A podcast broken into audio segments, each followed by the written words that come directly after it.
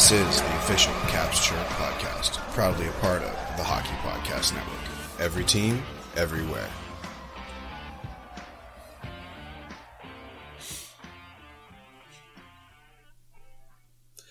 What's going on, Caps fans? It's me, the Hockey Troll, and I am back with another incredible episode of the official Caps Chirp podcast on the Hockey Podcast Network. Today, we're going to be post morteming because it was an actual, absolute killing. Uh, the two games in Philadelphia, against Philadelphia, I should say, along with league news and everything else that happened around uh, the league and hockey at large in the past week, which is typical as per tradition for our Monday podcast. If you're an OG, you know that. If you're new, thanks for joining. OGs, love you, mean it. On Thursday, I don't have a guest. So I will be pontificating, pontificating, if you will, uh, on all sorts of just, uh, you know, what, what does Backstrom and Wilson coming back mean? And, you know, what options do the Capitals have as trade deadline approaches here in March? Uh, to you know make any personnel changes? Are their hands tied? Like you know, what the fuck are they going to do? So, without further ado, let's pop some tabs and get right into this Monday episode of the official Caps Chirp podcast. One, two, three. All right. Well, I need to crack one myself, to be completely honest. The Bruins have locked in Pavel Zacha for four years at 19 million. That's a New Jersey draft pick. Thought that they were gonna really have something special with Zacha. Never really panned out. New Jersey moved him, and you know, look at both teams now. So good for everyone. Uh, these type of moves. It's a nice contract for the Bruins both ways. When the cap raises, you know, this will be a movable contract if need be. And for the player himself, he'll be able to re up during his prime. Uh, you know, it's four years. He'll be like 28, 29, I believe, uh, even 27 before this this kind of deal ends. So it's a bit of a show me contract, uh, and I love when players bet on themselves. So good for the Bruins, good for Pavel Zacha to secure the bag a bit. 19 million is nothing to scoff at, and that's guaranteed money, folks. The Seattle Kraken are on a heater with an eight game winning streak and tied with the Kings for second in the Pacific that is incredible. Obviously, Burakovsky, I believe Grubauer is there. I mean, we've got a lot of guys, and Nate Schmidt, even no, I don't know. Anyways, a lot of X caps there on uh, with the Kraken. Good to see that the expansion team is is you know competitive. I don't think anybody, you know, I agree half heartedly with the Washington Capitals and uh, or I mean with the with the NHL when it comes to their they want uh, expansion teams to be competitive right off the bat. Back in the day, you got a whole entire crew of fourth liners. The Washington Capitals are great uh, example of that. They hold the record for the worst season in the NHL, and that's long standing. I don't know if that'll ever be broken. So you know, Caps fans, we have that to go by. Um, but you know, good for the Kraken though I still think I still love when the the Vegas Golden Knights fail, primarily because since they were the new or the first expansion team in a long time with these and the first with these new rules, the you know McPhee was able to really just bend people over the barrel, and I think he took advantage of a lot of things, and I would too. So that still leaves a a shitty taste in my mouth for them. Plus, obviously, the finals and how obnoxious Vegas fans are.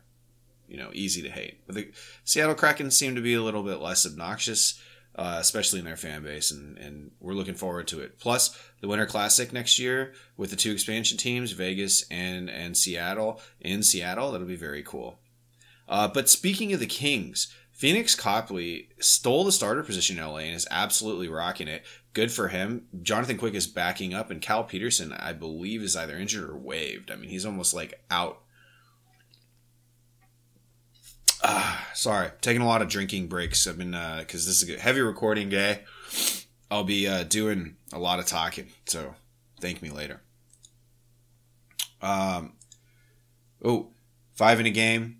What up from five in a game? Shout out uh, chirped us here on the live stream. If you don't know, I, I live stream all these episodes usually late at night, like what I'm doing right now on Sundays. So if you want to tune in, see me live, go for that.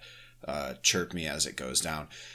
Uh, I'd like to point out, though, really quickly, the Bruins are currently rocking a plus 66 goal differential, folks. That is crazy. The next closest, just for just for comparison, is New Jersey in the whole league for with a plus 39 goal differential. I mean, they're really running away with it at this point.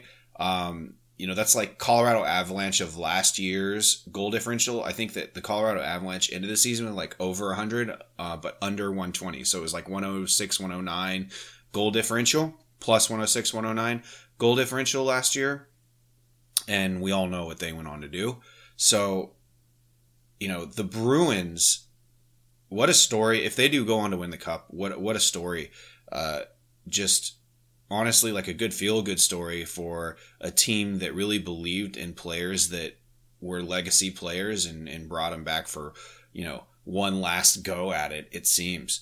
Um, for me, the goal differential stats really key uh, when you're looking at like how teams are trending. You know, teams who are outside looking in, uh, like Buffalo, like Pittsburgh, right now in the East, have a pl- of a, of a solid plus column goal differential. So usually those teams, even if they're getting beat a lot, you know, and but their goal differential is, is you know higher, that generally trends them up. Obviously, you have to score more goals than the opponent to win games. It'd be a very weird uh, situation where uh, a team would be a playoff team with a negative goal differential you know, either they'd have to blow out teams that they, or they'd have to be blown out by teams they lost to and then barely win by teams that they did to, to have it. I mean, it's possible, but in today's NHL, it's not very likely. So, you know, you're looking at the, the last span of things. Buffalo, who currently has 44 points, is very much outside looking in, has a plus 17 goal differential.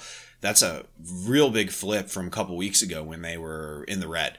So, interesting stuff kind of formulating. The East has been one of the most exciting conferences in all of sports, I think, this season uh, in the NHL uh, to uh, to follow because they it's just been so competitive. No Atlantic teams right now hold a wild card spot, and they're actually being bumpered by the Pittsburgh Penguins right now, who are currently outside looking in. That's always a good thing, but um, you know, it's it's it's been crazy because you would think that with this wild card system that a metro team wouldn't be dominating the wild card you know it'd be one for one uh, in a perfect world. But the metro as i've stated on this podcast many many times is that you know most competitive league in or conf or sorry division in hockey uh and maybe in all sports who knows?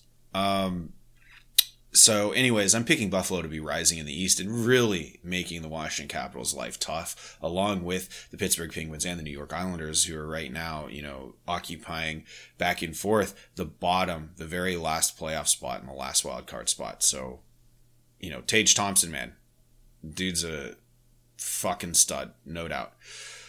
Uh, just real quick, you know, some local Caps news. Shout shout out Jordan Dabney, or as you may know her on Twitter at Jovechkin, creating an Erie Otters jersey for MLK Day.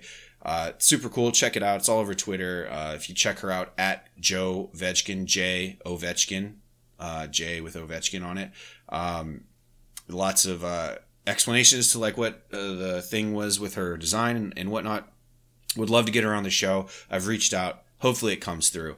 Um, interesting move from Stevie Y out of Detroit, waving goalie Alex Nedlovic. Uh, I hope I'm Nedlikovic. I'm hoping I'm pronounced that right. I think it's Nedlovic, but uh, was really an up and comer in Carolina. Uh, Carolina did a great job. They thought that they were secure, bring Freddie Anderson in, moved out uh, Nedlovic, and Detroit thought they had something. Apparently not. Uh, this is a team that was you know, carrying three tendies and finally decided to move away from that. Um, they waived Vrana, who has been a healthy scratch in the AHL uh, for a few few games. I mean, I'm not sure. He just came back from the Players Assistance Program uh, with an undisclosed kind of ailment, whether it be mental health, substance abuse. You know, really anything that's not physical is something that they can go into for the Player Assistance Program. And he's also, you know, been on on without with a bum shoulder last season. Vrana. So a lot of things that they had to make mo- room for in Detroit because Fabbri, who's actually lighting it up, came back and he's been good in his return. So uh, it looks like Stevie Y has a good good pulse on the team. Unfortunately, some players that we love are, are losing out on it, and you know, not that I love Nedeljkovic, but kind of a guy that I thought would have had a promising career in the NHL, uh, just not getting, uh, I guess, enough reps or enough of a chance with Detroit, who I do believe think that they have a really good playoff team together for for themselves. You know, they they would love to make the playoffs and build upon that next season, um, as any team who's been outside looking in would. So, interesting moves there. Something in international hockey uh, on the on the ladies' side, Nela uh, Lop- Lopusanova Lopusanova scored a, a Michigan goal in the U18 Women's World Championship. She leads the tourney with seven goals and 10 points in four games. What a stud. And the kicker is, she's 14 years old. Wild. That's crazy. Like a freshman, not even like an eighth grader, maybe, like a freshman in high school going out and just tearing it up. Jesus, I would hate to be playing against that, that person in, in uh, high school hockey, especially a freshman. Oof. But in any case, good for her. Awesome goal. Great to see it. And it was it wasn't against you know this is Slovakia. Uh, who she plays for, and it wasn't against like some some schlub of a team in international play. This was against the powerhouse Swedish team that that she pulled this off of. So awesome stuff. Uh, another guy that kind of you know I want to call out here is PK Subban. He was honored before a Habs versus Preds game late or last Thursday you know, say what you will about this dude, but he has a shining, loud personality. These are the type of guys, and, and we've been hammering this on this podcast. This is the type of guy that, that the NHL needs to just like bottle up and put out there. You know, he's super bright personality, isn't shy of the camera, and is also just done just some incredible humanitarian work in Montreal. He'd committed over a certain amount of years, several years, to help fundraise $10 million for the Children's Hospital. It ended up be, uh, you know, allowing the Children's Hospital in Montreal to build an entire new wing. I mean, you know, this is a guy who cares. And I think that really comes through. Maybe you don't like his bolsterous or, or whatever personality, but if, if you don't, I mean, I don't know, get out from under the rock, be you know, less than 90 years old, I don't know what to say to you. Like, go eat your cream of wheat? I don't know. Anyways, PK Subban, he's the man. Awesome to see that. Honored before Habs and Preds game. Well deserved. I really hope that even though he's retired, that we get to see and continue to see PK Subban throughout, you know, the rest of hockey time until he's an old man. That'd be cool. Injuries, patches out again. 38 he missed 38 games this season for Carolina and just recently returned has been scoring scored four goals out again with a lower body injury. Uh, Vegas Golden Knights captain Mark Stone out week to week with an upper body injury. Uh, you know some mainstays on these teams that are just taking taking dives uh, or or going out not exactly taking a dive but you know getting banged up. Tarasenko could return this week. That's a guy who's been a glass cannon a la TJ Oshie, but not nearly as bad as TJ than Tarasenko. Uh, you know, this is a guy who's, you know, very Ovechkin like, another Russian scoring winger, um, was supposed to be, you know, and was a very big part of the St. Louis Blues Cup.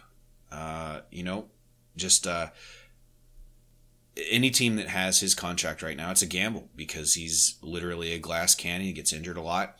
Uh, he's starting to age, and you know it's tough. It's a tough look, but glad to see him coming back. Hope he lights it up in the West. Uh, suspensions, no real suspensions this this week, but there's some pretty funny ones. Well, at least one. This first one I'm going to talk about cracked me up. Sergachev of the Lightning fined 5K for absolutely, which is the max, for absolutely cold cocking Conor Garland uh, of the Canucks. If you see the film of this, you know Sergachev knows it's worth it. I mean, he's there's no he didn't try to hide it. Uh, Garland's coming in swinging, uh, kind of haphazardly, and Sergachev just crushes him with with a straight right, puts him to the ground. Um, pretty solid punch. I'm going to be honest. I, I liked watching it. So funny stuff. Uh, luckily, I don't. I don't think he's hurt. If he is, I'm sorry for laughing, but it was quite a comical exchange. Keller, uh, Clayton Keller also fined the same for cross-checking Erik Brannstrom. Now this one uh, was well deserved. He was ejected this game, and he just kind of comes up and, and cross-checks Erik Brannstrom in the front, who did take quite a few liberties and roughed him up in front of the net.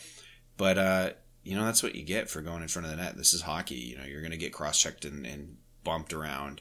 Um, you know I think Brannstrom took one or two actual liberties against him, but to come up and and I don't think honestly I don't think Clayton Keller meant to cross check him in the neck. I think that he was trying to get him high, probably in between the shoulder blades, or I mean in between the shoulders, uh, and came up high into the neck. Obviously, a scrum ensued and and all of that. So uh, yeah, good stuff there. All of these warranted for sure. So, Caps fans, I do have to pay the bills here. The NFL action continues. We're one step closer to Super Bowl 57 in the NFL divisional round. Check out DraftKings Sportsbook, an official sports betting partner of the NFL. New customers can bet just $5 and get 200 in free bets instantly. Plus, all new and existing customers can take a shot at an even bigger payout with DraftKings stepped up same game parlays. Boost your NFL winnings with each leg you add up to 100%. Uh, it's probably over, but Ravens were playing the Bengals. I don't know who's running into what buzz saw there, but hey, I don't really follow the NFL. Uh, big hockey guy here. Download the DraftKings Sportsbook app and use code THPN. New customers can bet $5 on the NHL divisional round and get 200 in free bets instantly. Bet at DraftKings Sportsbook with code THPN. Minimum age and eligibility restrictions apply. See show notes for details. All right, Capstans, let's talk about this uh, subpar at best week that we had uh, f- for the Washington Capitals here on the Washington Wraparound.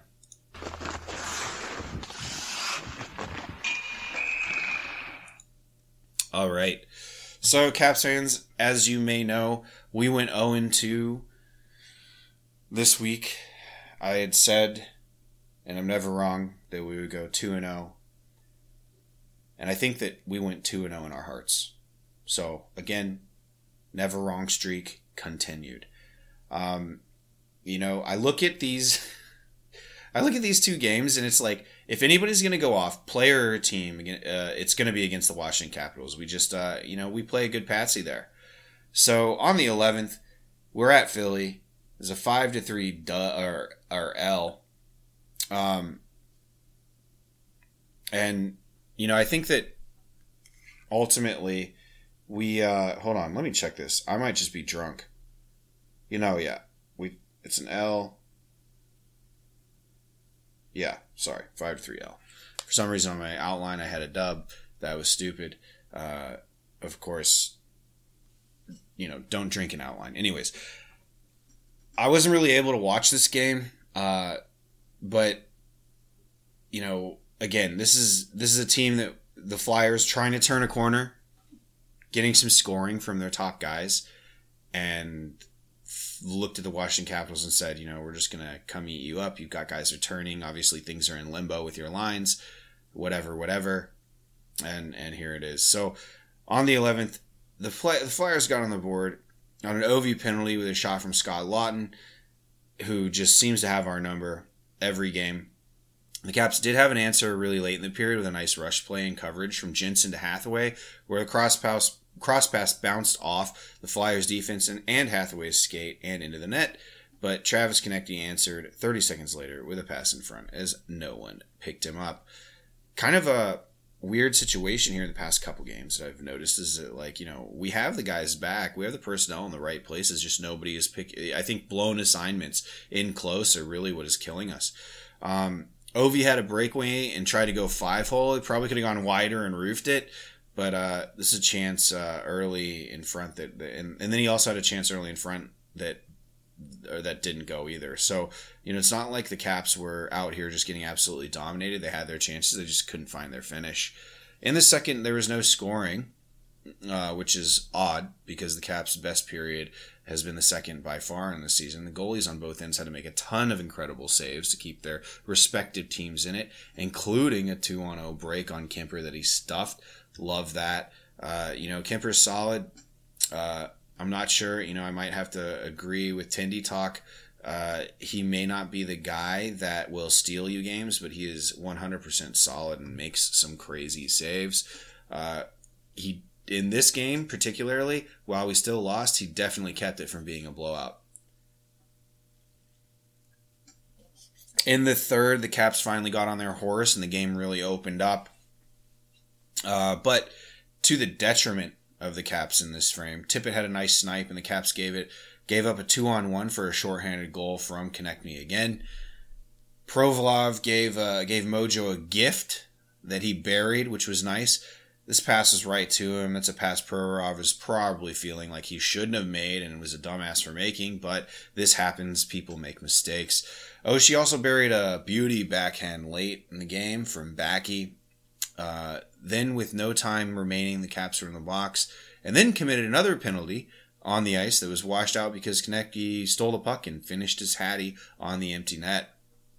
You know, I think that again, watching the replay and, and rewatching some of the footage on top, you know, the cops were the Caps were just like super sloppy, just careless with the puck for many of the goals against. They look really discombobulated in their own zone, which didn't help at all. You know, kind of compounded their issues.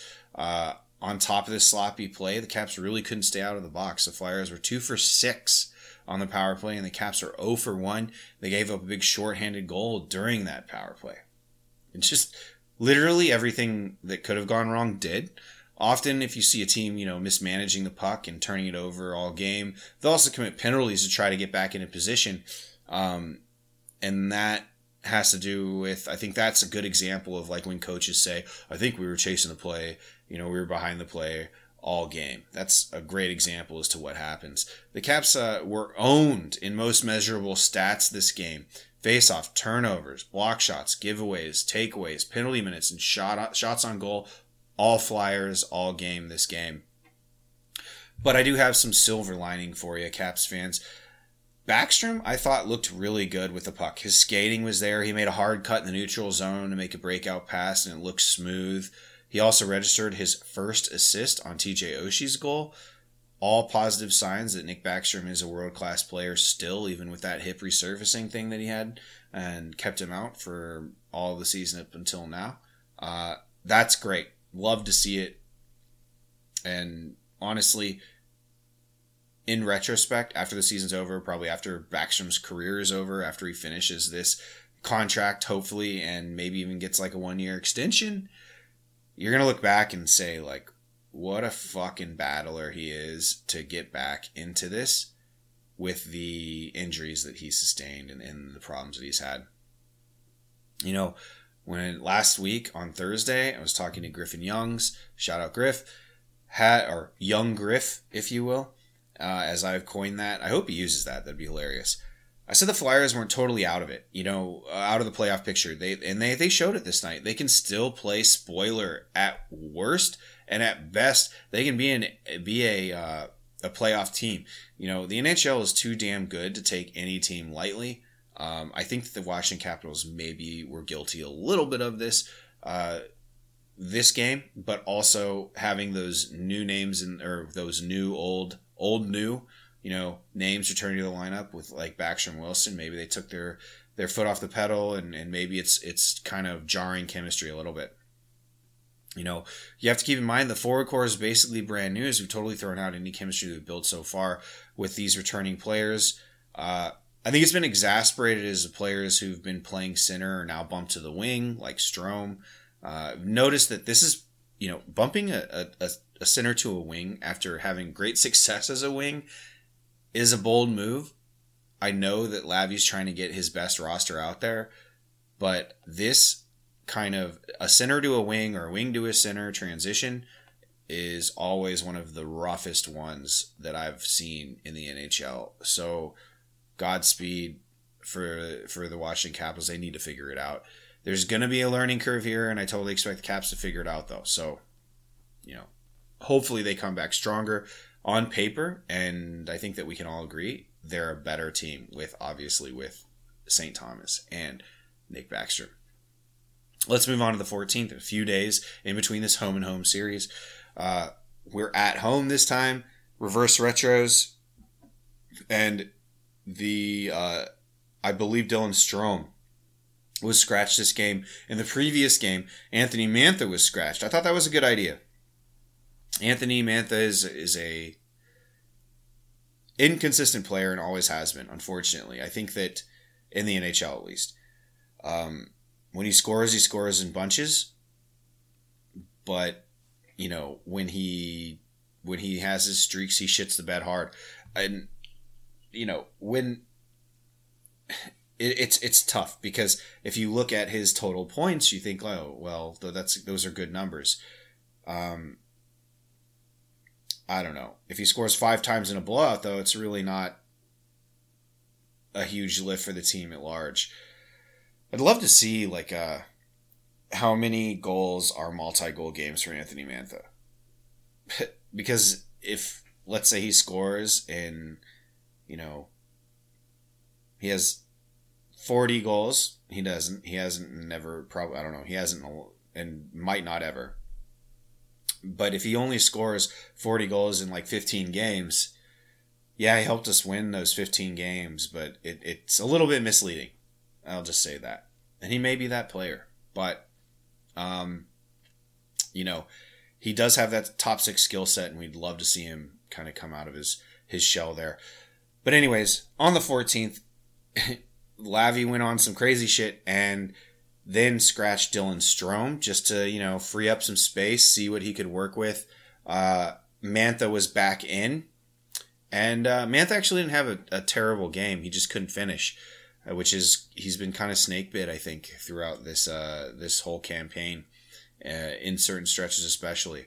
But in the first, the Caps are really taking the play of the Flyers. I think that they, you know, we they talked about in the post gamer and the and the post game pressers. Laviolette really wanted the boys to come out and attack versus kind of sit back and see what's going to happen. I think that as Caps fans, we know that that's probably something that we would want them to do more, right? And when they do that, they're a much more interesting and dangerous team to play against the Caps were taking the play the Flyers, uh, but on the softest call of the game, I thought. The Flyers do get a power play, and the DeAngelo shot from the point was deflected in front by Laughton. A shitty result as Sheary was tripped right before this play. You know, minutes before this play happened, Sheary was tripped, and that was a call of the the refs swallowed their whistles. And a somewhat less agree, and I mean this was right as Sheary was entering the zone. You know, I feel like the closer to the net you get, the more shit you can get away with. So Lars Eller is back checking properly on on I forget who it was that, that drew it on a Flyers player, and just just through incidental contact, the Flyers player bails out and falls down. They called it a trip. You know, um, I thought that was a terrible call. Obviously, worst call of the game. Super soft, uh, and the Flyers get a one goal gift from it. Mantha then had a great opportunity, like I talked about, but opted for a shot which was stuffed. I'm not sure, um, you know, he's reacting too well to being benched, but he was obviously in the right place at the right time, working hard. Um, I hope he's just not super in his head. I thought that he had time to, because of how aggressively Carter Hart was playing that puck, he probably could have tried to go around, make a deke. But then again, he's a much better hockey player than I am, so I guess I trust his decision making there. You know, twenty twenty hindsight. Uh, he thought he saw an opening, but it wasn't there. Luckily, though, at the end of the period, Ovi picked up Gustafsson's rebound and ended up scoring on a second chance off his rebound of his own on a backhand in front of the net. You know, just a nose for the goal, a nose for the puck. Ovi has always had, and I think this is a perfect, perfect example of it. He wasn't, you know, blasting the puck from outside or from his office, 100% just kind of hardworking goal. Love it. Caps were pushing until the end of the period where Orlov did hit the C bar as the period ended in the last minute. That would have been a game changer. Um, it was a good setup. Orlov had a perfect lane. Uh, the Carter Hart had a perfect lane to see him, and he just beat him clean. Um, But that, of course, doesn't even register as a shot on goal. so good for Orlov. You know, post hits suck, but great way to be there and nice shot.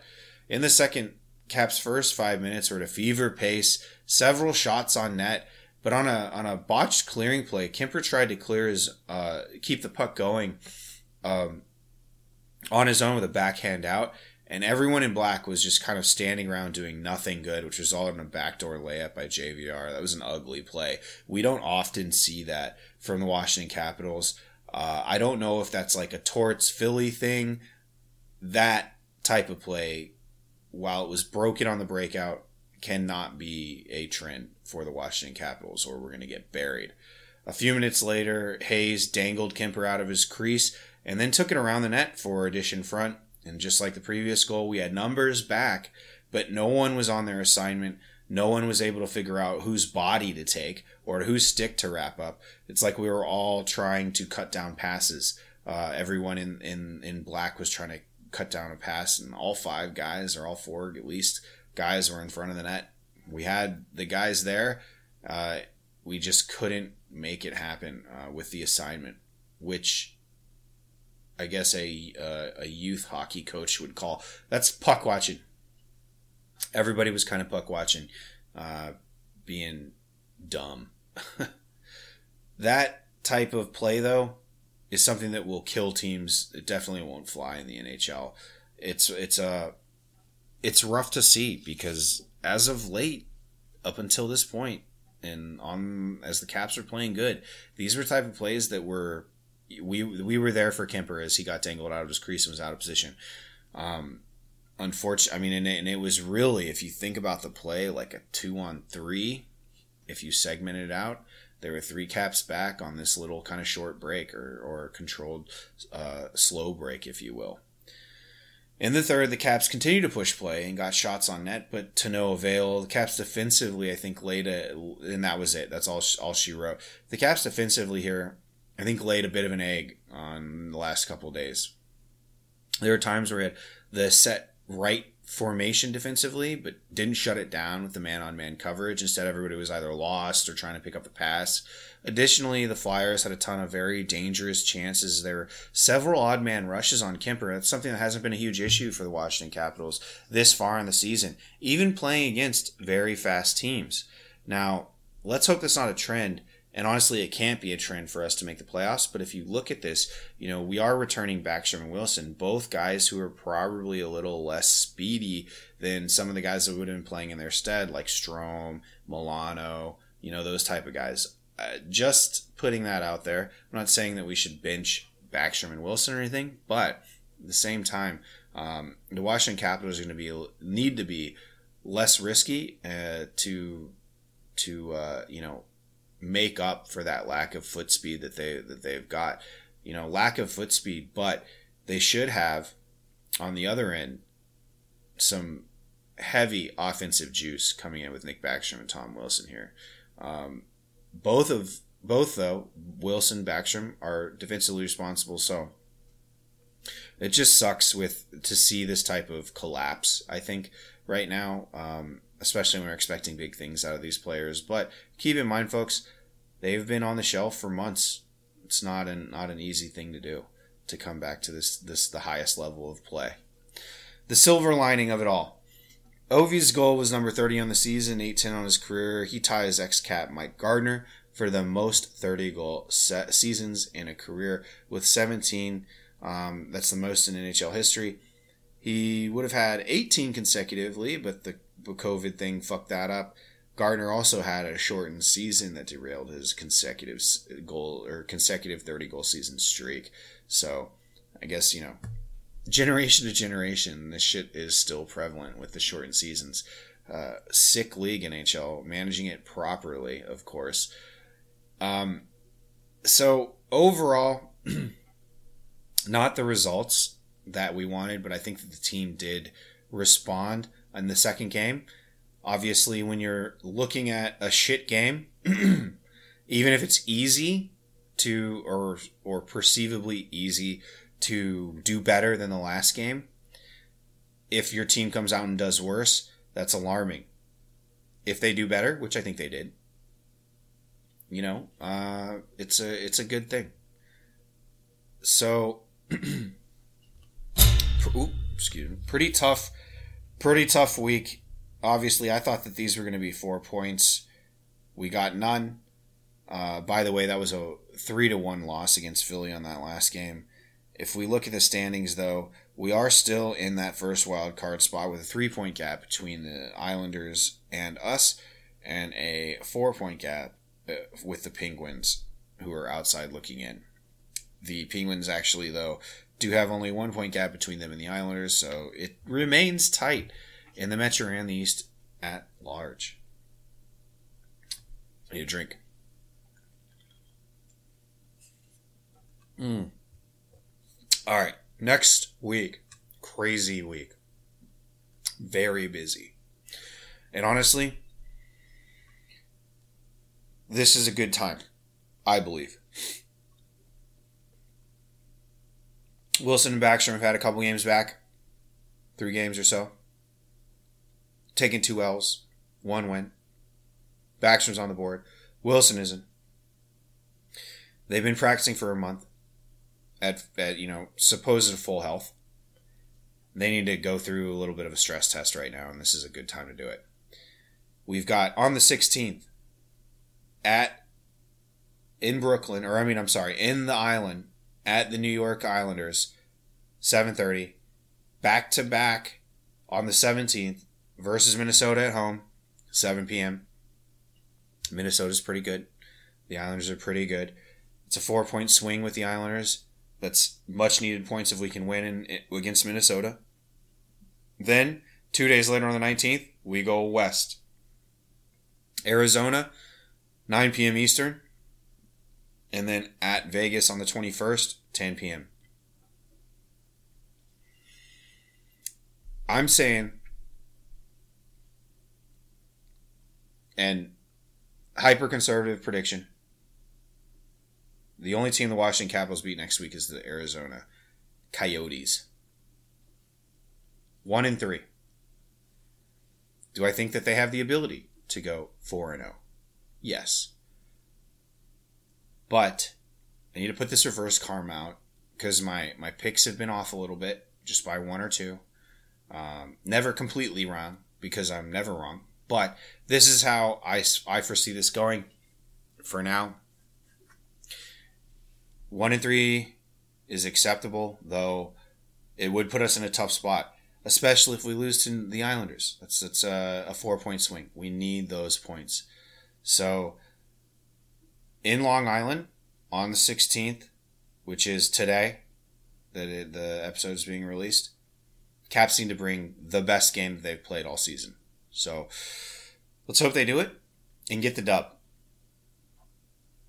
and then we go out west, and who the hell knows what goes on because we never see these teams. But I would love to see us beat the Knights. That'd be great. Um, Minnesota is sneaky good too. So tough week, very busy. Four games this week.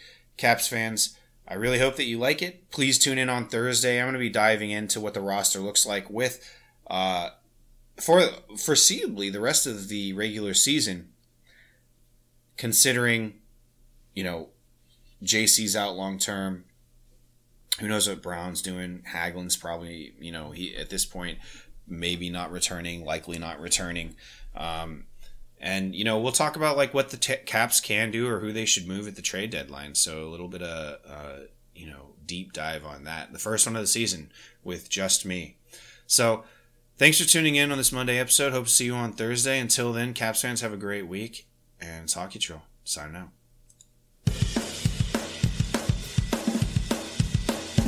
Hey, Caps fans. Thanks for tuning in to the official Caps Chirp podcast, repping the greatest team in the NHL. Follow me, the Hockey Troll, at Hockey Trolling on Facebook, Instagram, and Twitter.